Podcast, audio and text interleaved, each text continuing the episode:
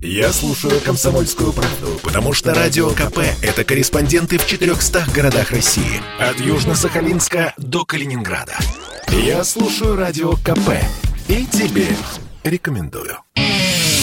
Эдвард Чесноков. Отдельная тема. Здравствуйте, друзья мои. Я нахожусь в городе Калининграде. И да, конечно, я знаю, что вы хотите услышать про международную политику. Я о ней скажу, но чуть позже поговорю о внутренней. Знаете, вот я гулял по э, самому западному региону России, по этому янтарному краю, и вот э, чувствовал что-то подспудно. Что же не так? Что происходит? Чего не хватает или, наоборот, хватает? И понял, здесь нету трудовых мигрантов. При этом, да, друзья мои, я ни разу не националист. Я всех люблю. Я всемерно за то, чтобы цвели 100 цветов и расцветали и соперничали даже 100 школ, как говорил Мао. Мы сейчас поговорим о Китае, но, э, друзья мои, э, вот э, когда я готовлюсь к эфиру, я смотрю последние новости и торговый центр «Коламбус».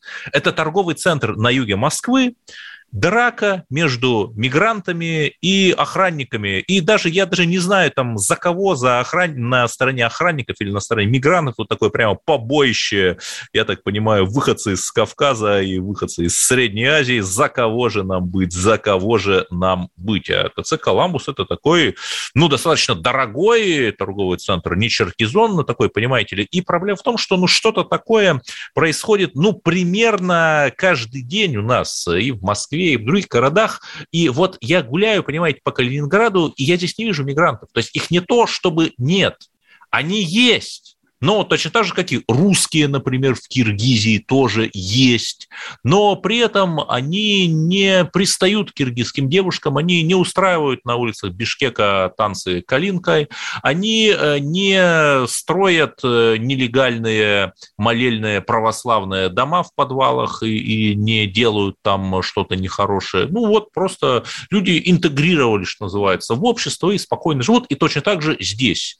И получается, что даже без э, огромного количества нелегальных мигрантов или полулегальных регион может жить, принимать туристов, э, по региону ездят маршрутки, в нем работает сфера услуг, дворники работают, мусор куда-то исчезает. Вот интересный, конечно, такой парадокс, о котором можно, наверное, поговорить, но давайте, как я и обещал, поговорим о Китае, ибо сегодня в «Комсомольской правде» вышла статья некоего Эдварда Чеснокова, которая называется «Как Китай бескровно захватывает мир и почему у России не получается следовать его примеру».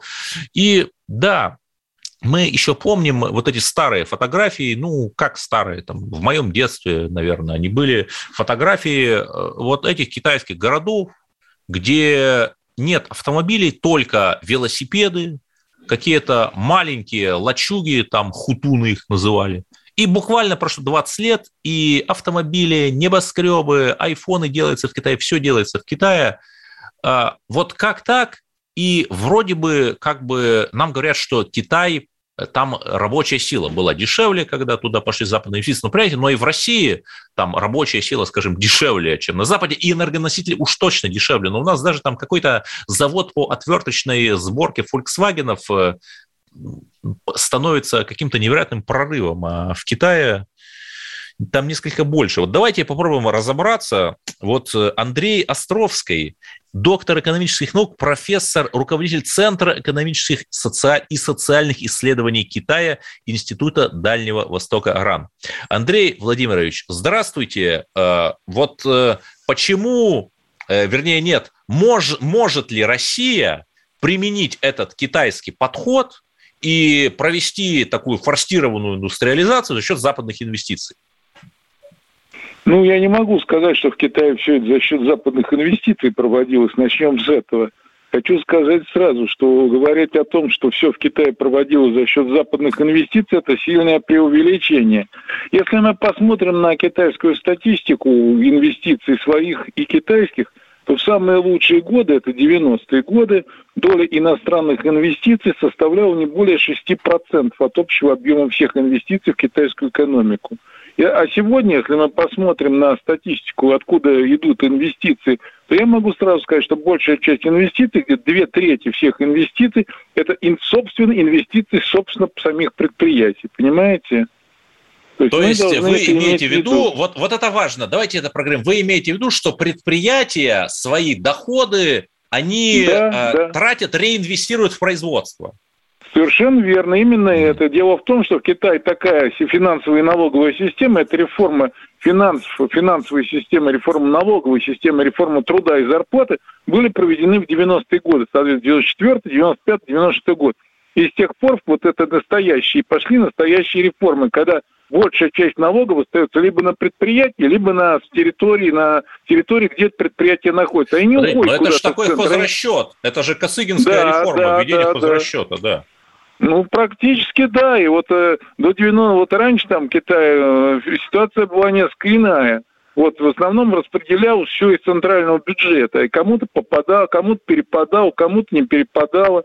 А вот начиная где-то с вот середины 90-х годов, это после 15-го съезда КПК, где было принято решение, наконец, перейти к реформе Э, переходу к рынку, к рыночной экономике, хотя Китай, китайцы, они на самом деле готовили к переходу, вот эти с 1978 года по середину 90-х годов, это был только переход к рыночной экономике. Они делали предварительные мероприятия. Суть э, китайской реформы в том, что они говорят, мы будем делать все медленно. То есть они долго прорабатывали эти реформы, и в конечном итоге они сработали. Реально Китай вышел да, а на проектную известно, мощность после, кто вступления, после э, обещал... извините, да, извините. после вступления да. в ВТО в 2001 году. Вот как только Китай вступил в ВТО, Китай сняли вот эти все барьеры на, по поводу торговли, что на китайскую территорию товары пошли из-за рубежа, что пошли китайские товары туда, за рубеж, и с тех пор и началось.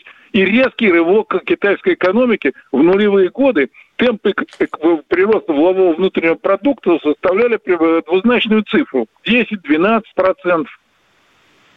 Я просто скажу, 1971 год, 50 лет назад, многие из наших радиослушателей уже жили на тот момент, ВВП Китая 98 миллиардов долларов. В 2019 ну, году 14 триллионов долларов. То есть правильно, во сколько да, рост? да, да, 14, совершенно верно, абсолютно да? точные цифры.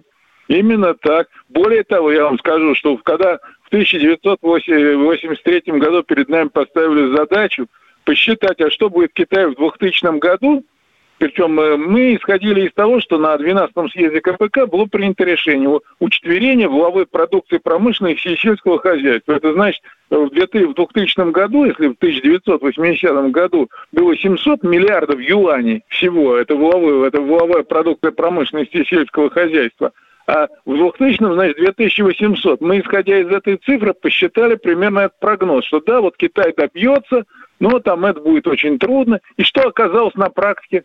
Во-первых, нас все тогда заклевали, сказали, что этого не может быть, потому что этого не может быть никогда при уровне китайской промышленности и сельского хозяйства. А что оказалось на практике? Уже Китай вышел на эти показатели в 1994 году.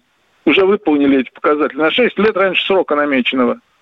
Я, можно вас немного перебью?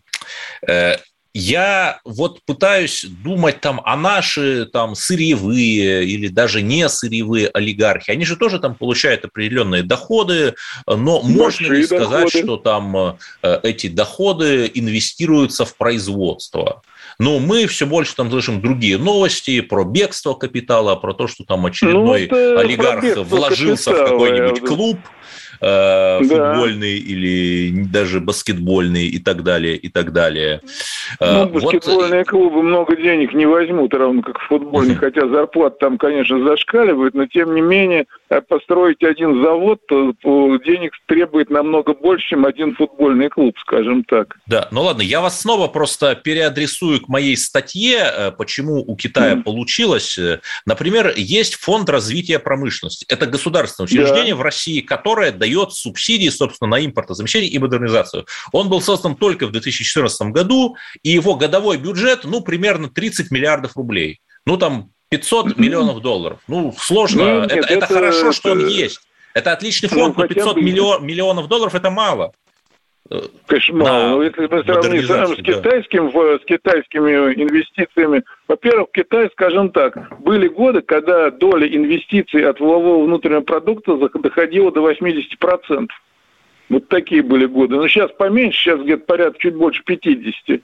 Вот, особенно коронавирус, конечно, немножко подорвал китайскую экономику, прямо надо сказать. Uh-huh. Но дело в том, что если брать вот это за годы реформ с 1978 года, Китай уверенно шел вперед и э, реально достиг уже серьезных реальных успехов где-то уже в начале нулевых годов, вот после вступления в ВТО. То есть Китай создал огромное количество СП, совместных предприятий, в том числе и по автомобильной промышленности, когда вообще, когда, зачем Китай автомобили, все ездят на велосипедах. Однако уже где-то в конце 90-х годов в Китае появилось огромное количество Volkswagen. Китайцы построили завод. Но они э, же передирали.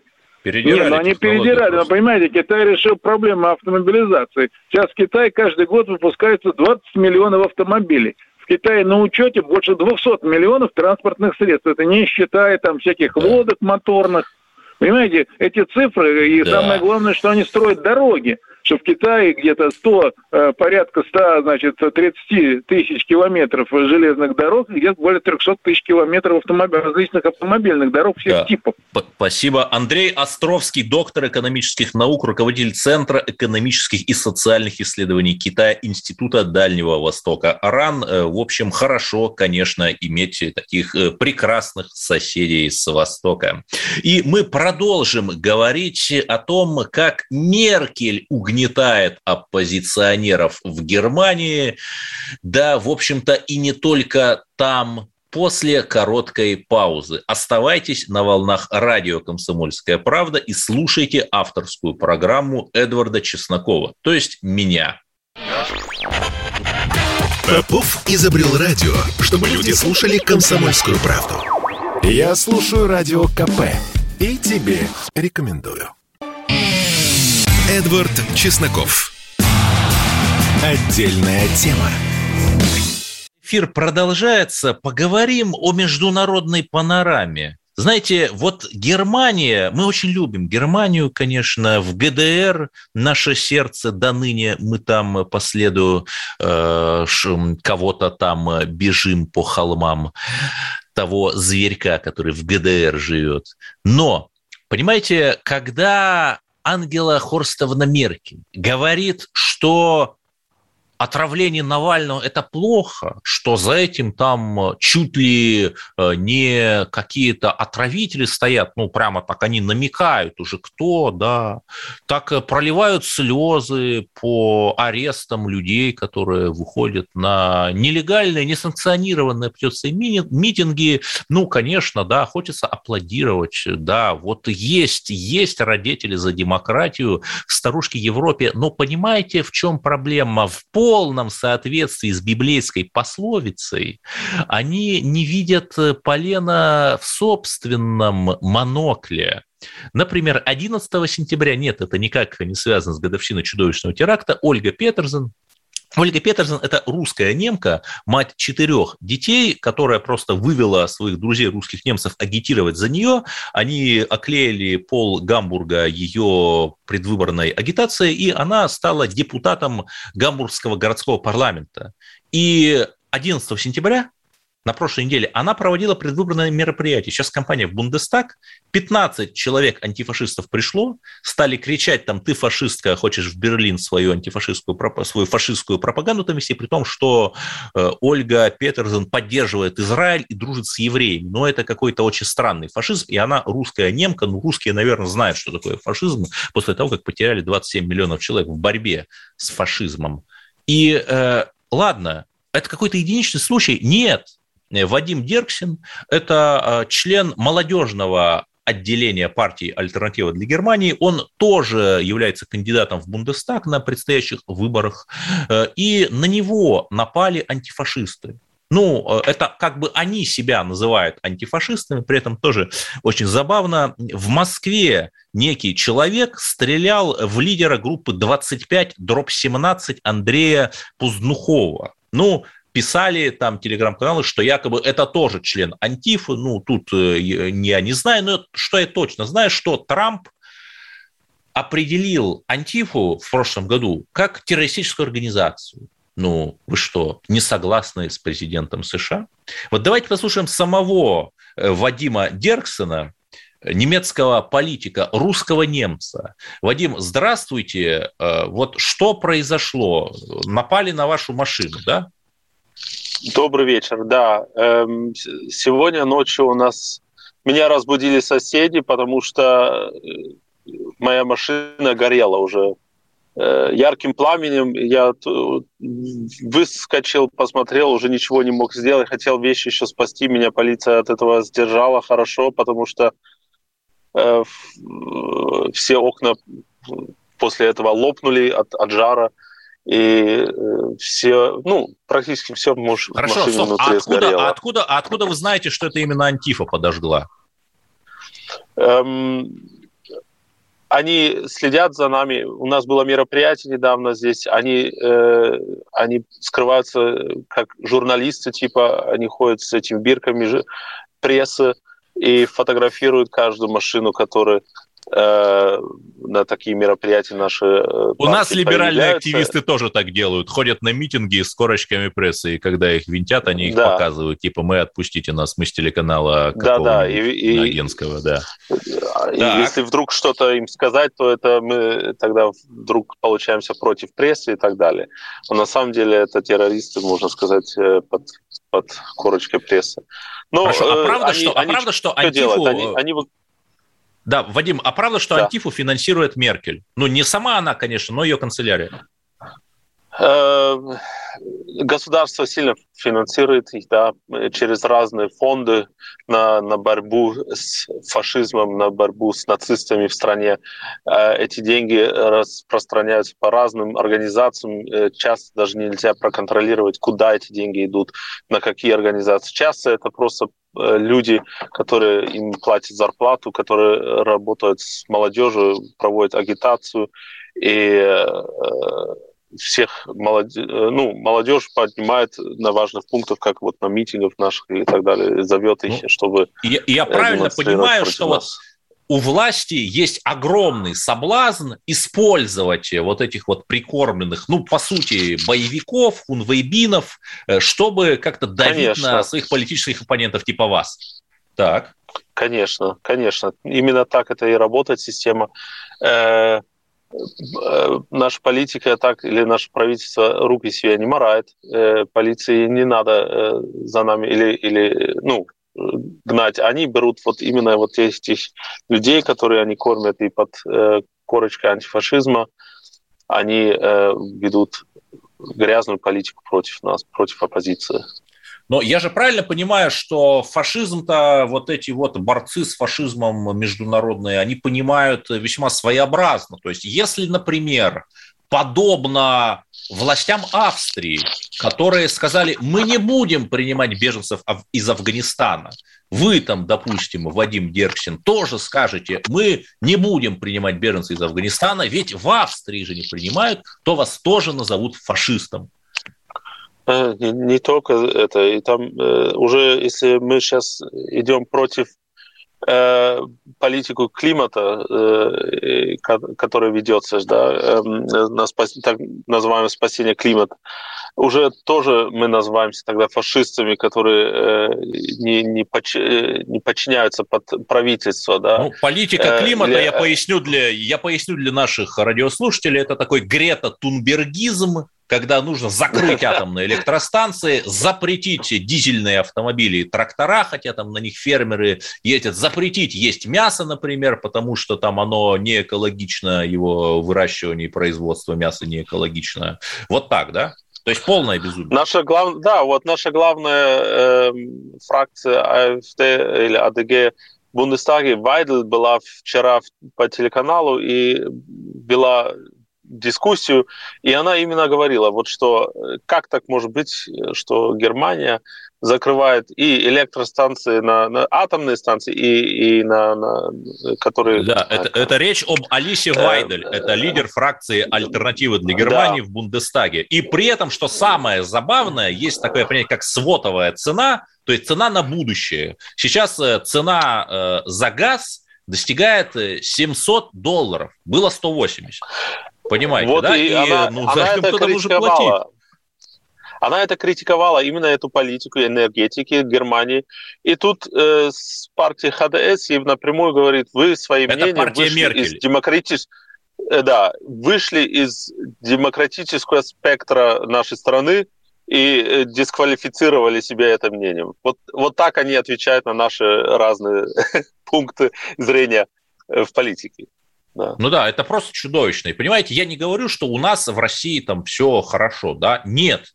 У нас не все идеально, но, понимаете, когда Меркель, коллективная Меркель, этот официальный Берлин, льет крокодиловые слезы и воздымает вой до небес, стоит там волоску с головы непонятно кем отравленного Навального упасть, и при этом допускает, по сути, насилие, вот мы там говорили, э, избили депутата, депутата Бундестага от АДГ Франка Магница в январе 2019 да. года, Э, вашу машину сожгли, напали на Ольгу Петерсон, там ее волонтер получил ранение головы. Практически каждую неделю что-то происходит. Но это что такое? Ну, это на вот меня, такая запредельная на, на меня еще на нас, на, на нашу группу э, напали еще в 2018 году, на нашу молодежную группу. Мы пошли в кинозал, э, политики, э, был, был фестиваль э, разных э, фильмов, Э, и Там, главное, как раз фестиваль фестиваля... антифашистских фильмов был, вот без шуток антифашистских. Э, э,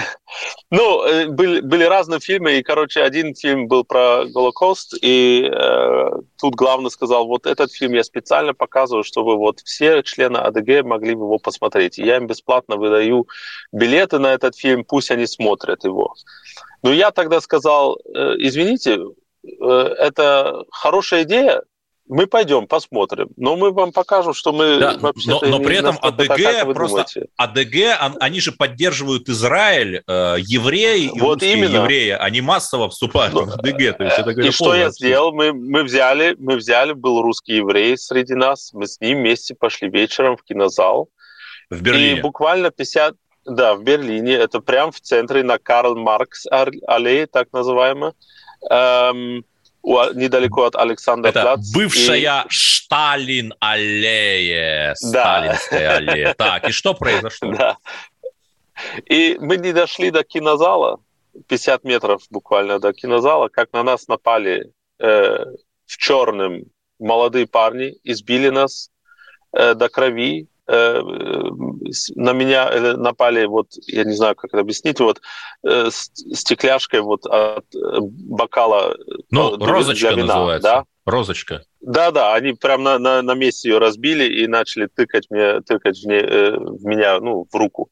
Не попали, в лицо, хотели дотянуться. Вот, вот, вот э, такая называется... вот, вот так вот, так вот в демократической Германии относятся к оппозиции. Вадим Дерксен, политик от партии «Альтернативы для Германии», кандидат в депутаты Бундестага у нас на линии. И продолжаем, конечно же, наш горячий эфир. Мы поговорим о том, как в Узбекистане уже вполне официально отменяют русский язык, а мы сидим ровно на пятой точке и ничего не делаем остаемся на линии радио «Комсомольская правда». Послушай, дядя, радио КП. Ведь недаром я его слушаю. И тебе рекомендую. Эдвард Чесноков. Отдельная тема. И да, друзья мои, мы продолжаем наш сокрушительный антифашистский эфир, где сражаемся с национализмом, гомофобией и другими бичами и пороками современности. Совет, Совет по национальной безопасности Украины в лице своего секретаря сказал, э, э, секретаря зовут Алексей Данилов, поясню, сказал, что нужно Украине избавиться от кириллицы и перейти на латиницу. Какое невероятное, я бы сказал, такое мощное предложение. Других проблем, конечно же, нет ни в сельском хозяйстве, ни в экономике, ни с дефицитом бюджета, ни с госдолгом. Вот кириллица – огромная проблема. При этом Тарас Шевченко – на каком, а, в какой графической системе писал свои бессмертные вирши «Садок вишневый» и другие. Ай-яй-яй-яй-яй. Э, покушаются, покушаются эти, даже не знаю, как их назвать, провокаторы и ревизионисты на наследие великого и бессмертного Кобзаря. Давайте, кстати, послушаем. У нас есть э, синхронная Светлана Камышева, руководитель Центра исследований языковой политики Института русского языка имени Пушкина. Что она сказала на сей счет? Славянской письменности особая, особая роль уготована. И сейчас это осознается именно политиками. После распада СССР что произошло? Что от кириллицы ну, стали отказываться. Мы знаем, что Молдавия, Азербайджан, Узбекистан, там, Туркмения, да, перешли на латиницу. 30 лет назад было объявлено, что Узбекистан переходит на латиницу. Вот что мы имеем сейчас? А то, что произошел некий цивилизационный разлом. Старшее поколение и младшее поколение зачастую друг друга не понимают. Газеты и журналы в Узбекистане выходят на обеих системах письменности. И по моим наблюдениям люди гораздо охотнее пользуются кириллицей. То есть спустя 30 лет Узбекистан не перешел полностью на латиницу. И вот этот цивилизационный разлом – это действительно проблема. Ну да, и некоторые звуки кириллица просто элементарно лучше передают, например, звук «ж», звук «ч», звук «щ», шипящие все эти, да, звук «ё», например. И да, вы можете, наверное, сказать, что там есть какие-то квазичешские буквы с диакритическими знаками, но, э, понимаете, тысячу лет существовала, больше даже 11 веков наша кириллическая письменность, и как бы что, как бы что, зачем а если посмотреть это с точки зрения дерусификации и борьбы с этими москалями, как они нас называют, то все понятно. Что угодно с кем угодно, хоть с чертом, хоть с запрещенной организацией Талибан. Кстати, погуглите, есть, ну, даже, даже не с Талибаном, там, с ИГИЛом запрещенным, есть э, ролики в сети, ну, сложно их верифицировать, но вот там реально оружие, которое э, поставлено э, вот этим игиловцам, террористам, членам запрещенной организации в Сирии, там, ну, лет пять назад, они там вскрывают ящики, там вот с Украины пришла какая это просто продали и там, видимо, как-то через Турцию переправили туда. Вот так вот, понимаете? И э, я призову вас, конечно же, э, звонить в эфир 8 800 200 ровно 9702. Тишина полная. Повторю, 8 800 200 ровно 9702. Это телефон прямого эфира. И я скажу вам главный вопрос дня. 62% э, населения России считают правильной экономическую систему, основанную на госплане. То есть, проще говоря, социализм. Это максимум с февраля 1992 года за всю историю социологических наблюдений. И лишь 24% верят в рынок, в рыночную экономику. Это минимум с февраля 1992 года, опять-таки за всю историю социологических наблюдений. Это признанный иноагентом Левада-центр сообщает. Друзья, позвоните 8 800 200 ровно 9702 и скажите, ну как же так, вы за план или за рынок? Вы за свои 120 рублей э, инженерной зарплаты или за то, чтобы зарабатывать миллионы, как э, действительно, как кто? Да как Павел Дуров хотя бы. И пока я жду ваших звонков, я продолжу, продолжу наш огненный эфир антифашистский, самый антифашистский из всех, безусловно. Значит, э, вчера если вы помните, я разговаривал с Вадимом Кожиновым а, о том, что это председатель Федерации иммигрантов России, я ему говорил, подождите, ну зачем на станции Лесопарковая делать вывески, дублировать э, навигацию в метро на таджикский и узбекский. При этом мы любим таджиков и узбеков, но, понимаете, а киргизы, например, да, а кто у нас еще? Э, азербайджанцы, например, армяне. Но если, опять же, дублировать там вот на всю полдюжину языков, то просто никаких медианосителей не хватит. Есть один международный язык, английский. При том, что в этот, э, от метро Лесопарковая в миграционный центр ездят э, очень многие люди, в том числе там студенты там, из Африки, например, но они не знают таджикского и узбекского, им бессмысленно это дублирование, а английское дублирование убрали. То есть, ну, это полное, конечно, такое головотяпство. Андрей из Хакасии до нас дозвонился. Здравствуйте. Вы за план или за рынок? Здравствуйте, это, здравствуйте, уважаемые радиослушатели. Да. Причем тут языки, причем тут там кириллицы, там вот на узбекском там где-то написали. Э, вот эти вот, кто это все делает, пропагандирует, они э, как бы не думают, что народ маленько как бы восстанет вот с вашей подачи и разорвут вот эти 15 миллионов, кто вот эту бучу всю нагнетает. И в Англии нас э, рабочий класс поддерживает, и в Германии, и Прибалтике. Подождите, а если, подождите, подождите, подождите, подождите, а если рабочий класс нас в Германии и в Англии поддерживает, почему они санкции вводят? Почему они не поддержали объединение рабочего класса Донецка с русским рабочим классом? Эдвард, почему? Э, санкции вводят не они, а те, кто ими управляет. Так вот, это значит, что поддержка Экспорт... рабочим классом в Англии и Германии не стоит ровным счетом ничего. Вот и все.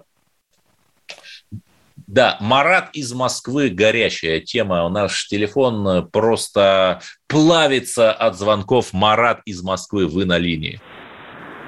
Здравствуйте. Здрасте. А, на ваш вопрос я считаю, ну, мое мнение такое. Я думаю, что нужно совмещать э, плановую экономику с рыночной экономикой. Потому что в свое время мы жили при плановой экономике, мы видели все плюсы и минусы этого. Сейчас живем при рыночной экономике, тоже видим все плюсы и минусы этого. Вот если совместить все это, я считаю, что государство должно организовывать что-то вроде э, платформы, ну, я не знаю, например, э, взять какую-то отрасль, э, сельское хозяйство, например, да, организовать э, некую э, цифровую платформу, на которой э, сделать соответствующие планы по выращиванию там, каких-то культур, э, соответственно, распределить это все по областям. И в каждой области э, те, кто, тех, кого мы называем э, кооператорами, предпринимателями, могли бы забронировать за собой какое-то количество урожая, которое они собираются выпустить. И это было бы, мне кажется, очень разумно те, да, кто я абсолютно с вами согласен, Марат. Марат из Москвы, у вас э, очень дельное, хорошее предложение. Оба ваши предложения, да, правильно, ведь Китай, вот мы говорили про Китай, но там же то же самое, там как бы несколько этажей экономики, внизу, да, полный такой рынок, э, что хочешь делай, там, э, бизнесом занимайся, зарабатывай там деньги, пожалуйста, но наверху строгая плановая экономика, с помощью которой они построили там свою колоссальную систему, сколько там, 20 уже, по-моему, или больше тысяч скоростных железных дорог, просто за счет плана. Вот, вот э, разумная комбинация, гибрид, и это нам нужно брать, безусловно. Вадим из Подмосковья, да, вы на линии. Да, здравствуйте. О плане а, ну, те, те противники плановой экономики, которые сейчас вопят, естественно, э, не желая расставаться с, с праведно нажитыми богатствами и так далее, они игнорируют тот факт, что сейчас искусственный интеллект Э, решит основную, основные задачи вот того неустройства, которое нам принес Госплан еще в те годы, когда было множество чиновников и так далее, несогласованности. А сейчас один суперкомпьютер может сверстать всю экономику практически, ну, в основном и оставить на рыночную стихию, ну, такие незначащие какие-то области, не жизненно важные. А все, естественно, сырье, энергетику, транспорт и все, все области экономики, от которых реально зависит жизнь государства, э, естественно, перевести на, план, на плановую систему. Тем более экология планеты и нашей страны уже не позволяет нам хищнически вот так главное, вот главное, мой дорогой Вадим, чтобы в этот суперкомпьютер, э, в его мозги не влезли северокорейские хакеры и не поставили его производить, э, что там, э, капусту какую-нибудь корейскую для их салата. Да, мы продолжаем наш беспощадный эфир. 8 800 200 ровно 9702 – это телефон, по которому вы можете позвонить напрямую, и вас услышит вся страна, и ответьте, наконец, на вопрос, нужен ли нам план, или нам нужен рынок? И самое главное, почему 62% э, россиян поддерживают план И почти никто не поддерживает рынок. Минимальное значение с 92 года разочаровались все в Чубайсе, наверное, в этом прекрасном святом э, человеке, настоящем русском империалисте и националисте. 8 800 200 ровно 9702. Сразу после перерыва жду ваши звонки. Звоните прямо сейчас. Я предпочитаю правду, правду, а не слухи. Поэтому я слушаю Радио КП. И тебе рекомендую. Эдвард Чесноков. Отдельная тема.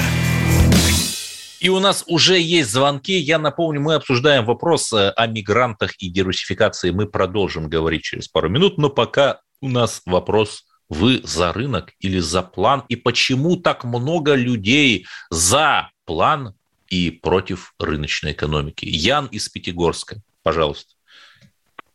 Алло, добрый день. Добрый вечер. Да-да. Ну, я хотел сказать, что мы ведь и не построили эту рыночную экономику, поэтому говорить, что она нам не подходит, наверное, было бы неправильно. Просто разочарованные те, кто ну, не увидел результата хорошего.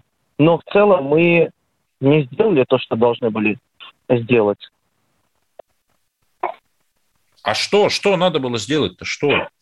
Создать рыночную экономику. Но мы ее не создали, поэтому мы разочаровались. Но мы не достигли своей цели и, по сути, бросаем дело на полпути и хотим вернуться к тому, что было. А было в общем-то... Нет, ну подождите, результат... ну вам же никто там или мне не мешает э, зарегистрироваться как самозанятый и барбершоп, например, открыть. Для этого не нужно начального капитала. Вот я умею стричь, я стригу. Так мы там, открываем, мы работаем. Да. Я же не говорю, что мы не работаем. Работают люди, но если в целом страна разочарована рыночной экономикой, значит, ну, мы можем констатировать, что мы не, мы не получили рыночную экономику. То, что мы имеем, сложно назвать э, рыночной экономикой. Я имею в виду не на уровне барбершопа, а если мы будем говорить о каких-то больших отраслях или там, ну, я не знаю, о масштабных, да, таких этих. А на уровне барбершопа все нормально, все работает. Ну, хорошо, слава богу, что хоть что-то у нас работает. Еще у нас есть звонки. Александр из Москвы. Алло. Да. Я хотел рассказать о том, что я был не так давно в Чечне, так у них угу. во всех магазинах, даже музеях, э, то все надписи только на русском. Нет даже их языка. Они живут по-другому, по отношению к русским э, настроены по-другому совсем. Я был да, удивлен. вот именно, я тоже, я тоже обожаю Чеченскую республику, я тоже был в Грозном, да, там очень вот. мило. А по поводу, по поводу планирования, я работал очень много лет с, с госплане СССР, России, российской госплане с ним связан. Вот. Раньше было, можно было планировать, я работал с Министерством э, радиопромышленности, раньше телевизор, радио, там все было. А что сейчас планировать? Э, как работают э, аптеки, по, э, спекулянты, магазины? Это вы сами понимаете, нечего планировать картофель сколько сажают, опять привозную все. Очень трудно планировать, когда нет, нет производства. У нас Ой, да, нет тех, привозной... же нет тех, которые профессий пусть, нет, которые пусть... раньше были, нет уже. Пусть меня поправят белорусы, э, но у них-то, у меня такое ощущение, что тоже картофель израильский и египетский. Просто солнце там ярко светит, и при правильном поливе картошка растет э, просто как палка, воткнутая в воронежский чернозем. Еще у нас есть звонок от нашего постоянного радиослушателя Сергея из Волгограда. Добрый. Эдвард, я думаю, что а, рыночной экономики в чистом виде ее вообще нет нигде, потому что существует экономическая стратегия э, государства или в отношении государства. И согласно этой стратегии а, формируется уже а, система ценностей, а за ней и экономика. Допустим, даже если говорить, что у нас якобы рыночная экономика наступила там условно с 91 -го года, ну а ликвидация производства и засилие товаров потребления – это разве не план? Вопрос в том, чей это план? Но это уже немножко другое. Да, рептилоидов, конечно же. Почему ну, рептилоидов? Ну... Существуют стратегические интересы определенных, э, допустим, государств или стратегические интересы э, внутренней системы, внутренней власти, которые, может, до конца нам не раскрываются или э, немножко отличаются от того, что нам говорят и что мы видим. Да нет, я на самом деле это так от безысходности пошутил про рептилоидов. Конечно, Сергей из Волгограда во многом прав. Э, и знаете, есть такая знаменитая шутка, плана Даллиса никогда не существовало, но он прекрасно работал. И продолжаем в заключительную стадию наш эфир приходит. И есть, знаете, новость. Вот меня пригласили на одно мероприятие, на один очень авторитетный международный форум, который наши мозговые тресты проводят в Ташкенте. Ну, вот э, там а, будем обсуждать там э, российско-узбекские отношения, международную безопасность и так далее. Потому что у меня там есть э, друзья из Узбекистана, да и из всех, наверное, бывших республик СССР есть друзья. И при этом новости из солнечного Узбекистана – Практически во всех областях по распоряжению сотрудников местного хокимията, э, это не химический комбинат, это администрация, принудительно снимаются все вывески на русском языке, которые устанавливали местные предприниматели. Это, кстати, в продолжение нашей дискуссии, что там, рынок или план, в смысле командно-административная экономика, вот она такая. И ну, мне показалось, что это какой-то фейк, что это вброс. Я спросил у своих узбекских друзей, и они тоже в шоке. Ну, потому что, например, там э, живут таджики самаркандские, киргизы там живут. И у них язык межнационального общения – это русский. Ну, ладно, хорошо. Но, послушайте, в Бангладеш – где есть там свое национальное государство уже 50 лет, в 1971 году, 50 лет назад была война за независимость Бангладеш. Там почему-то не убирают английский язык. Там выходят англоязычные СМИ. А почему? Почему они э, вот свой язык бенгали-то не, не продвигают, не заменяют все на бенгали? Да потому что они понимают, что это их окно в мир, это их э, массовые коммуникации, это сразу там выход на западные технологии, когда ты знаешь язык, там, на западные медиа, на возможность читать первоклассных философов в оригинале, там Гарри Поттера в оригинале прочитать. А тут Пелевина можно в оригинале прочитать. Пелевин не хуже Гарри Поттера, друзья. И знаете, что самое печальное? Вот я поэтому счел э, невозможным как-то ехать на э, тот форум в Ташкенте, который, куда меня позвали. И единственное, что э, вот, пожалуйста, мы понимаем, что у нас самые патриотичные на свете чиновники, ну пусть они проявят свой патриотизм, ну, защитят как-то русский язык, там, я не знаю, позвонят лайку, шеру, алишеру или еще кому-нибудь, даже не знаю кому, но можно же, всегда же можно кому-то позвонить, там, когда нужно критический вопрос какой-то решить и пусть защитят русский язык в Узбекистане. Если наши чиновники не защитят, то никто не защитит.